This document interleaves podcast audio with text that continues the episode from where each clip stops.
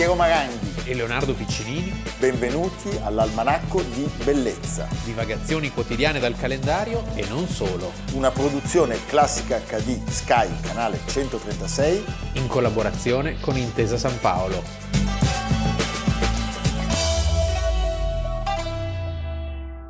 Almanacco di Bellezza, 11 giugno, Leonardo Piccinini. Piero Maranghi, E anche oggi, prima di iniziare, gli auguri ad un protagonista, un assoluto protagonista del soft power e della grande diplomazia culturale internazionale. altro che il nostro uomo a Lavana. Lui Se l'avesse conosciuto Graham Greene, Sì, avrebbe scritto il nostro uomo a parabita. Sì. Eh? Noi stiamo parlando di Gaetano Castellini Curiel. eh, Tanti auguri Gaetanone, oggi lui Evviva. compie 54 anni, Ah, quindi abbiamo spoilerato l'età. Sì, lui non ci tiene a far sapere l'età. No, no, lui ci tiene. Ci tiene. lui ci tiene. Sembrava Un 32enne. Sì, trentenne, ventottenne. Sì, un eterno ragazzo, il Un Peter eterno Pan. ragazzo. Eh, un Peter Pan, ma che sa il tutto suo. Va bene. Gaetano, noi ti vogliamo un bene grande come il mondo. Gae.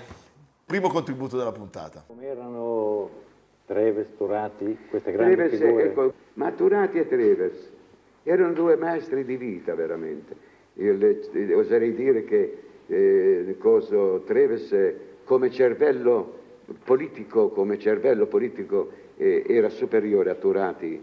Su- Turati, grande intelligenza, grande para- preparazione umanistica, ma il vero cervello era Claudio Treves. Abbiamo iniziato col nostro ex presidente della Repubblica. Non è vero, Il presidente emerito. non è vero. Sì. Eh, nell'agosto, pensate, del 1892, i delegati dei partiti, dei movimenti italiani di ispirazione socialista, si trovano tutti a, A Genova. Genova.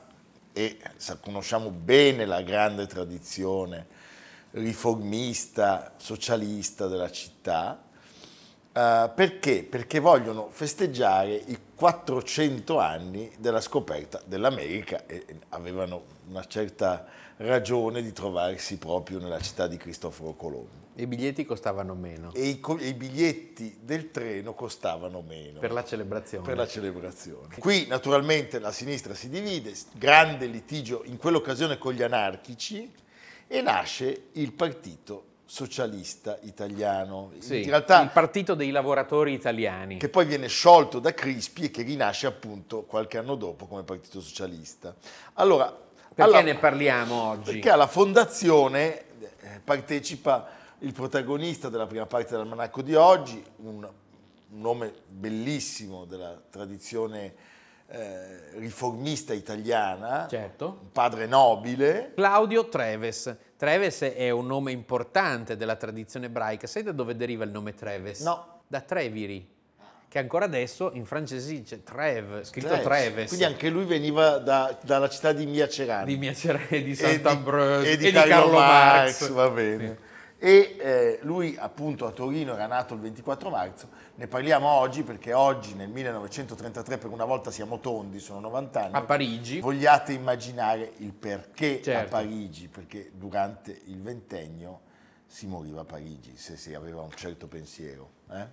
Allora, parliamo di un grande avvocato, di un grande giornalista e soprattutto parliamo di un cosmopolita, ce lo Sì. racconta lo stesso Turati. Una grande cultura, un uomo a suo agio in ogni contrada. E in qualche modo la tenacia di Treves è testimoniata dal fatto che dopo essere stato spedito al confino da Crispi si è ritrovato a essere di fatto autoesiliato a Parigi da Mussolini. Certo. Beh, una parabola amarissima. Amarissima. Amarissima. Quando viene mandato al confino approfitta di questa sventura per girare l'Europa e per fare il corrispondente per molti giornali d'area con dei nomi mitici. I titoli fanno capire l'atmosfera. Eh, il- per l'idea, grido del popolo, e critica sociale che ancora esiste. certo, Eh? E poi ancora, pensate, lotta, lotta di classe, riscatto. riscatto. Naturalmente lui, lo sappiamo, è con Turati un riformista Certo. nella lotta contro i massimalisti, conosciamo bene le vicende che poi porteranno alla nascita del Partito Comunista, alla scissione di Livorno. Bordiga. Bordiga e Bombacci. Sì. eh? Abbiamo citato Turati, è proprio con Turati che lui eh, stila il programma minimo con le richieste di carattere politico-economico eh, che porta di fatto il Partito Socialista Italiano in questo a essere modernissimo perché l'appoggio a esterno Giolitti- a Giolitti che avrebbe voluto addirittura fare Turati. ministro Turati e quindi insomma è un, è un riformismo molto integrato. molto concreto. Sì, e di Treves Turati diceva è una mente poliedrica e critica, naturalmente adattissima alle sane ribellioni non conformiste e la molteplice sua attività intellettuale, i suoi lunghi soggiorni in ambienti diversi ne hanno ancora valorato la nativa agilità scrutatrice. scrutatrice. Lui viene eletto deputato, per otto anni fa il direttore del Tempo e per due dell'Avanti. Pensate bene a questa cosa. Adesso mi viene in mente il mascellone, perché eh, Treves si oppone prima alla guerra di Libia e eh, lui paventa la- la- la- Quello che sarebbe il rischio delle, del- delle catombe, della strage di popoli, è fortissimamente contrario anche alla prima guerra mondiale e la pensa assai diversamente evidentemente da Benito Mussolini. Eh beh, la famosa inutile carneficina di cui parlava anche il Papa. Mussolini dal partito viene espulso proprio perché è interventista, Treves chiaramente no. Possiamo dire che Treves aveva una gran classe. Aveva una gran classe, l'animo era ben diverso, Ecco. ecco, diciamo. Per introdurre il tema ci facciamo aiutare da Conrad al cinema grazie a Ridley Scott. quando Ridley Scott era ancora Ridley Scott.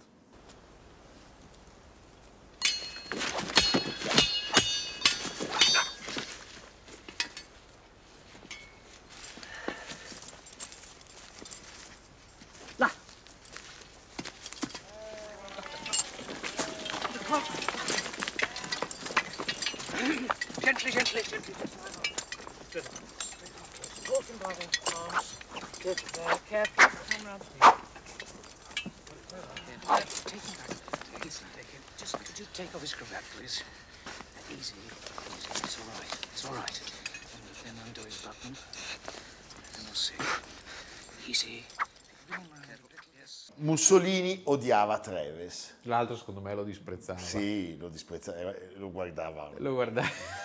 Nel 1907 Treves Certo. aveva sposato Olga Levi, Ricchissima. ricchissima, il suo padre Venezian. era un pezzo grossissimo delle generali. Pensate, il 19 marzo del 15 Mussolini dedica un pezzo sul suo popolo d'Italia dopo l'espulsione in cui scrive palanca greca e accusa di fatto Treves di aver sacrificato gli ideali rivoluzionari del socialismo sull'altare del dio denaro. Questa offesa Va lavata col sangue. di essere lavata Come si faceva allora. e quindi malgrado fosse Tu stato fai i duelli, Piero? ne faccio alcuni Sì. Sì. State attenti, eh. No, no, li faccio soltanto con, non so, bambini di tre anni, per delle caramelle, eh. Ah, perché sei sicuro di vincere. Eh certo, Ah, e ok. perdo spesso in Sì. realtà.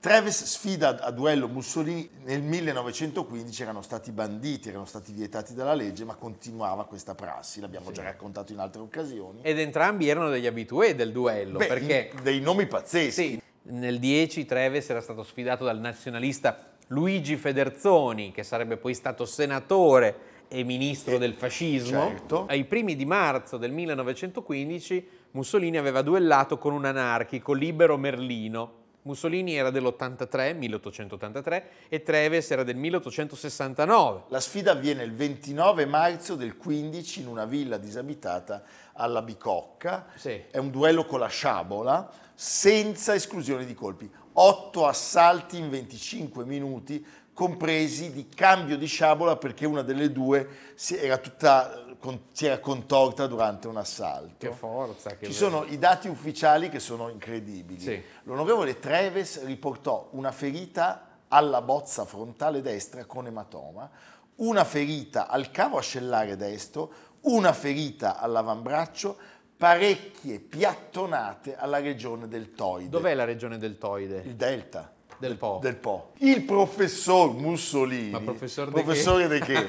Eh, riportò un'abrasione all'avambraccio destro, piattonate, una ferita interessante al padiglione dell'orecchio destro. Loro due non si incontreranno mai più. Eh, direi. E fino al 22, pensate, Mussolini ne sosterrà altri tre. Poi dopo, dopo il 22 sfidare a duello Mussolini forse non conveniva. po'. eh? Uno con il deputato nittiano Francesco Ciccotti scozzese, uno con un fascista, il maggiore Cristoforo Baseggio e, E, poi con il grande Mario e Missiroli. con il grande Mario Missiroli, Sì. incredibile.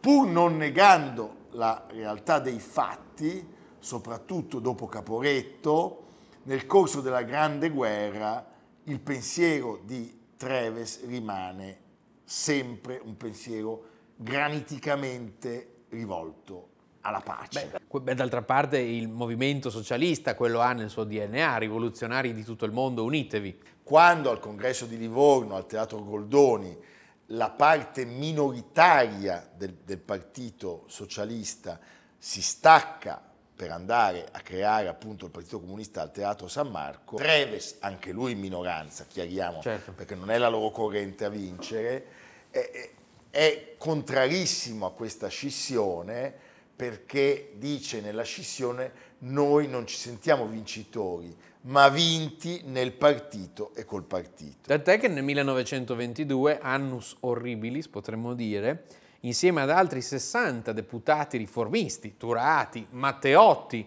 fonda appunto il Partito Socialista Unitario Dopo essere stati spediti da quelli che avevano vinto della corrente maggioritaria e lui, in questo anche devo dire lucidissimo, di fronte all'avanzata del fascismo dice uniamoci a tutti i costi per fermare eh, questa che sarà una grandissima iattura.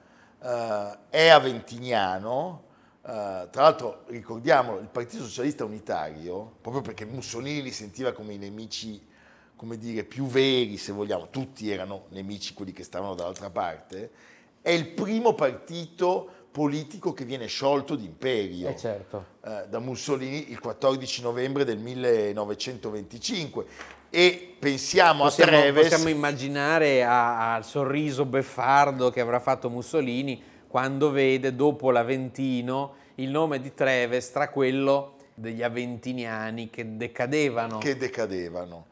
Nella notte tra il 19 e il 20 novembre, quindi è tutto accade in un attimo, del 1926, con Saragat lui varca il confine con la Svizzera e poi raggiunge Parigi, dove già molti altri antifascisti eh, erano, erano fuggiti.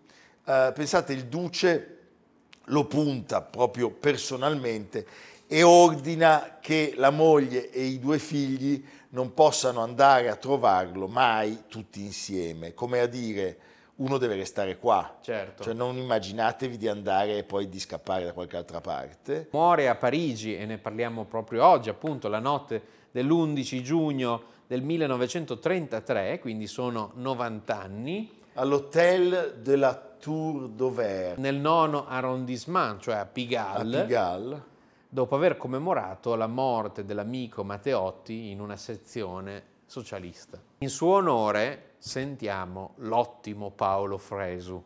Claudio Treves.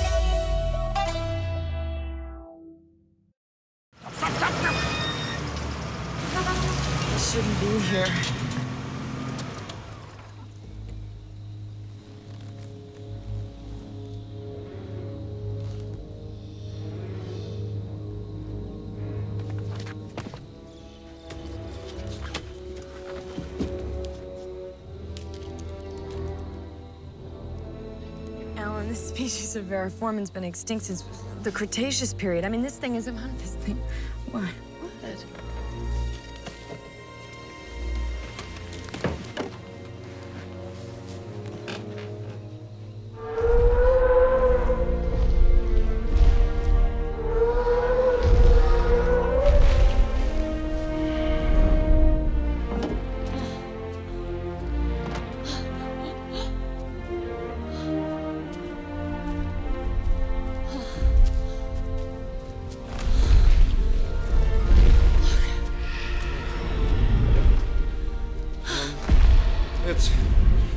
It's a dinosaur. Uh-huh.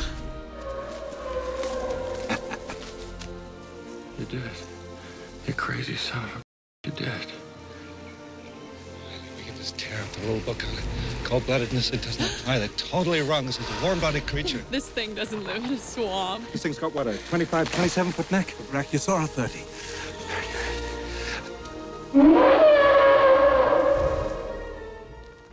L'11 giugno del 1993 Jurassic Park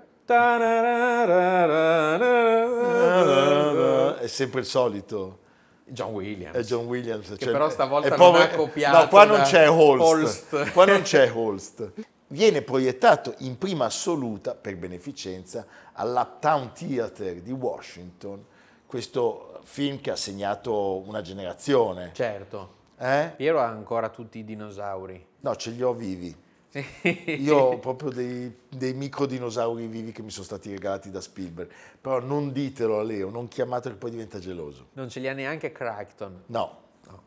E questo, questo film eh, guadagnerà una cifra monstre. 914 milioni, tre Milioni. Oscar, tre Oscar tecnici, È diciamo. secondo solo a E.T. Sì, E cioè è il maggior successo cinematografico dopo E.T. l'extraterrestre. Siamo sempre telefono casa.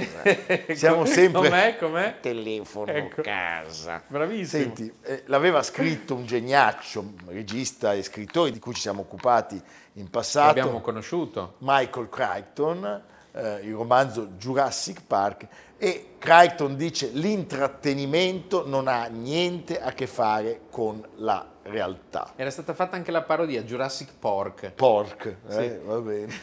Lui proprio era- sosteneva l'antitesi tra realtà e intrattenimento. Quindi eh, cosa succede? Lui prende... C'è la bioingegneria, Una- c'è una- il vecchio che è eh, Richard Attenborough, Meraviglioso. fratello maggiore del minore David, David. Attenborough, che è ancora tra noi, mentre Richard è mancato qualche anno fa, e eh, John Hammond ricrea il DNA dei dinosauri attraverso una zanzara no? che, che- che si è Che è inserita caduta. nell'ambra, Sì, che è certo. caduta nell'ambra. E quindi questa teoria mescolata a quella del caos del grande meteorologo eh, Edward Norton, in cui si afferma che in un sistema caotico anche le piccole variazioni possono creare i grandi sconvolgimenti. Insomma, cosa accade? C'è un parco naturale. Certo, Protetto. un'isola, in un'isola al largo della Costa Rica, gli attori li ricordiamo tutti, Sam Neill, grandissimo, che assomiglia un po' a Kevin Costner. sempre- Sam Neill, lei e Laura Dern, sono i paleontologi. Carini. Poi c'è quello che fa po' il Jeff battema- Goldblum. Jeff Goldblum e appunto il vecchio pazzo, il vecchio entusiasta. pazzo, che non riesce a rinunciare alla follia. Poi c'è il sabotatore, che è il tecnico cattivo, eh, che farà una finisce, brutti- finisce- non lo diciamo. Non lo diciamo perché dovete Perché dovete rivederlo. rivederlo, sono i 30 anni, potete rivederlo. Già, Allora, lui ha scritto questo romanzo di, di fantascienza, l'ha venduto, pensate, a scatola chiusa per un milione e mezzo di dollari. Che non è poco. In questo Crichton dimostra anche una grande intelligenza, perché lui come cineasta avrebbe potuto anche pensare di farlo. Lui ha partecipato alla sceneggiatura del film, il film è diverso rispetto al, al libro, il libro è più crudele, ci sono delle cattiverie che nel film ci sono state risparmiate, anche se il film trova il suo, diciamo, elemento di interesse nella contaminazione, è la contaminazione tra tre generi, fantascienza, avventura e c'è anche un po' di horror, C'è un diciamo po' la verità. horror, Ci sono un dei momenti che non ti aspetti di una crudeltà, Cioè c'è un una horror, cattiveria. diciamo senza il vacui. quando, eh? c'è, quando c'è quello che fa con le, co- con le, con le pinne. Ma, quello- ma quello lì è cattivissimo. Cattivissimo. eh. Che poi è- Che sputa, Sì. quello che sputa. Perché noi abbiamo sempre pensato ad, alcuni dinosauri. Il ma, diplodoco. ma quello lì, eh, esatto, il diplodoco è sereno, è quello Sì, enorme. Il brontosauro. Poi c'è il Velociraptor che è piccolino e sono i più cattivi più e il cattivi. Tyrannosaurus Rex. Rex, che è quello Sì. Bello con bei denti. Sì. E poi, scusate, non possiamo non citare il simpaticissimo Triceratopo, Il triceratopo che è morente. Nel, che è morente sì. forse ne avremo un esemplare vivo qua Sì. prossimamente. Ce l'ha detto Amerigo stamattina. Perché ha detto, io ho capito che... Perché lui ha trovato il DNA. Sì, e dice che il procione si trova Perché sempre Amerigo solo. quando non lavora con noi fa delle ricerche Fa degli scientifiche, esperimenti. bioingegneria. No, no, è molto interessanti. L'altro giorno abbiamo visto entrare un collaboratore Ci sono che degli ave- alambicchi che aveva quattro gambe, ma Sì. questa è un'altra storia. Ecco. Hai sentito? Questo è, il, questo è il verso del procione. È lui, sì, si sì. sta lamentando. Sostanzialmente ci ha detto che non vuole il triceratopo. Non vuole il triceratopo. Va bene, allora, tutto inizia dieci anni prima, cioè Crichton ha l'idea di scrivere una sceneggiatura Certo. eh, più semplice. Lo Abbiamo capito. dai, adesso basta. Lo studente clona un dinosauro sostanzialmente, poi si rende conto che la cosa va resa un pochino più, come dire, complessa, più strutturata e gli viene appunto l'idea dello zoo safari, che è quella che poi appunto abbiamo conosciuto nel, nel- nel film. Mentre lui e Spielberg lavorano su un'altra roba, Tutto un altro mondo. eh, IAR, medici in Sì. prima linea, parlano del progetto e, con- e- e di- dic- diciamo che concordano che la cosa possa essere interessante e qui veramente secondo me si capisce l'intelligenza e anche eh, la, la- la visionarietà straordinaria di Spielberg perché lui accarezza quest'idea pensando anche allo squalo che è stata Pensando una rivoluzione e pensando che è sempre suo al fatto che il libro di Crichton era un best seller. Era un Quindi bestseller. quello era un indizio già che ci fosse una- un pubblico. E poi riesce a soddisfare un'altra aspirazione che lui aveva sempre avuto, cioè quella di occuparsi di qualcosa che sia un po' simile a Godzilla. Sì, e poi c'è stato un enorme lavoro, ricordo, di merchandising. Io avevo l'astuccio di latta del Jurassic Park. Se lo chiamate vi spiega dove andarlo a comprare vintage. Sì. In realtà li fa lui di notte, ve li vende, Sì. ma questa è un'altra storia. Quindi Spielberg... comprato sul traghetto, mi ricordo ancora, tra Calais e Dover. Ma che bravo. Che bello. Davanti alle bianche scogliere di Dover. Aveva i pantaloni corti e dei calzini bianchi. Quelle calecche. allora, Godzilla. Alive, surging up from the depths of the sea on a tidal wave of terror to wreak vengeance on mankind. Godzilla, king of the monsters. It's alive, A gigantic beast stalking the earth, crushing all before it, in a cyclonic cavalcade of electrifying horror. raging through the streets on a rampage of total destruction. Godzilla, king of the monsters, Incredible titan of terror. wiping out a city of six million in a holocaust of flame. Jet flames cannot destroy it. Bombs cannot kill it. All modern weapons fail. Is this the end of our civilization? Can the scientists of the world find a way to stop this creature? For the answer, see Godzilla, king of the monsters. You may wish to deny it, but your eyes tell you it's true. A tale to stun the mind. More fantastic than any ever written by Jules Verne. More terrifying than any ever shown on the screen. Awesome. Incredible.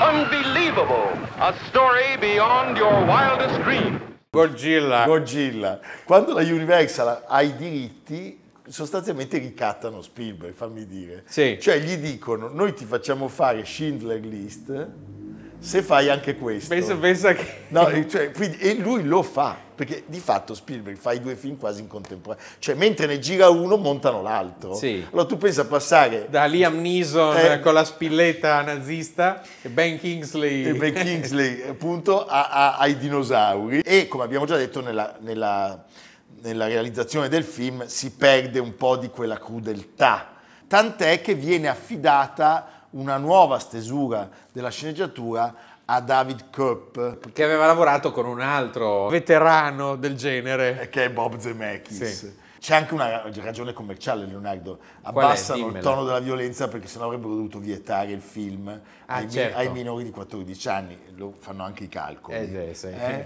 E quindi questi aggiustamenti portano, come dire, a tutta una serie di trasformazioni che hanno fatto di Sì, nel, nel libro, nel libro l'ideatore del- dell'isola era un crudele miliardario pazzoide. Qui sembra Babbo Natale Sì, praticamente. sembra un po' Mickey- Però è crudele anche sembra- nel film. sì, è un po' crudele E alla fine capisci che non ne frega niente di nessuno. C'hai i nipotini che sono lì in Che sì. balia dei dinosauri. Non gliene i importa niente. nipotini dove sono? Stanno bene? Naturalmente in un film del genere non possiamo non citare gli effetti speciali. Gli effetti speciali che eh, ancora adesso sono incredibili, cioè se voi vedete questo film non vi rendete conto di nulla, mentre insomma nello squalo la bocca del pesce che, che si apre ricorda un po' gli sfasciacarrozze no, meccanici. È un film spartiacque per l'utilizzo del digitale. Sì. Cioè loro avevano pensato di fare i dinosauri col passo 1, la tecnica che si usava per i cartoni, che si usa ancora adesso per i cartoni, e chiamano un veterano Phil Tippett, ma il risultato non soddisfa Spielberg, che non lo trova abbastanza realista, e proprio insieme a Tippett Spielberg decide di procedere con l'uso della tecnica digitale. Beh, guardate questa scena.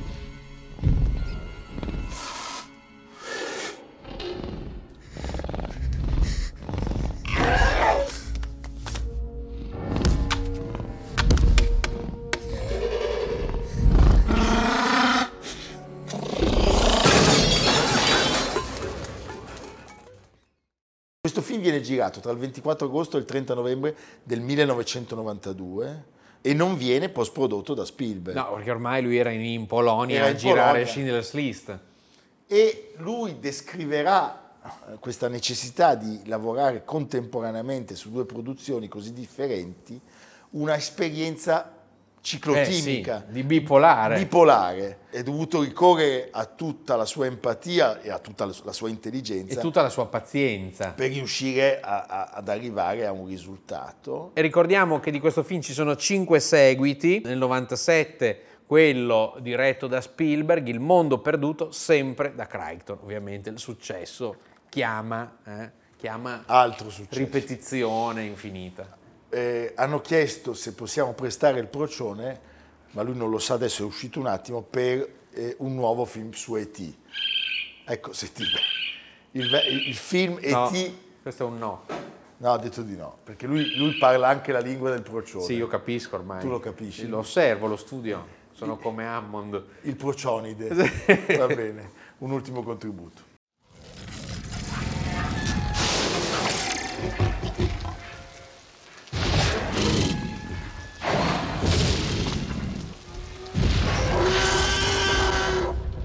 Quanto mi secca avere sempre ragione.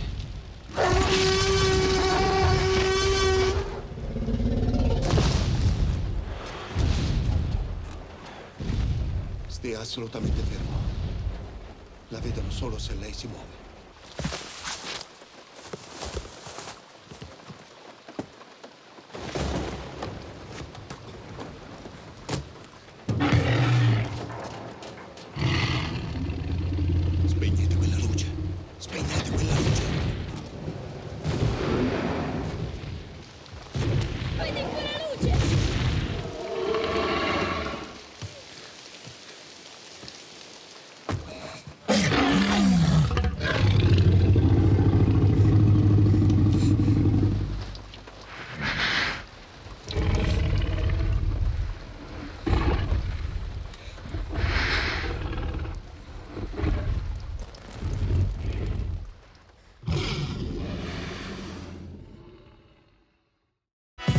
Almanacco di bellezza a cura di Piero Maranghi e Leonardo Piccini. Con Lucia Simioni, Samantha Chiodini, Silvia Corbetta, Jacopo Ghilardotti, Paolo Faroni, Stefano Puppini. Realizzato da Amerigo Daveri, Domenico Catano, Luigi Consolandi, Simone Manganello, Valentino Puppini. Una produzione classica HD, Sky Canale 136 in collaborazione con Intesa San Paolo.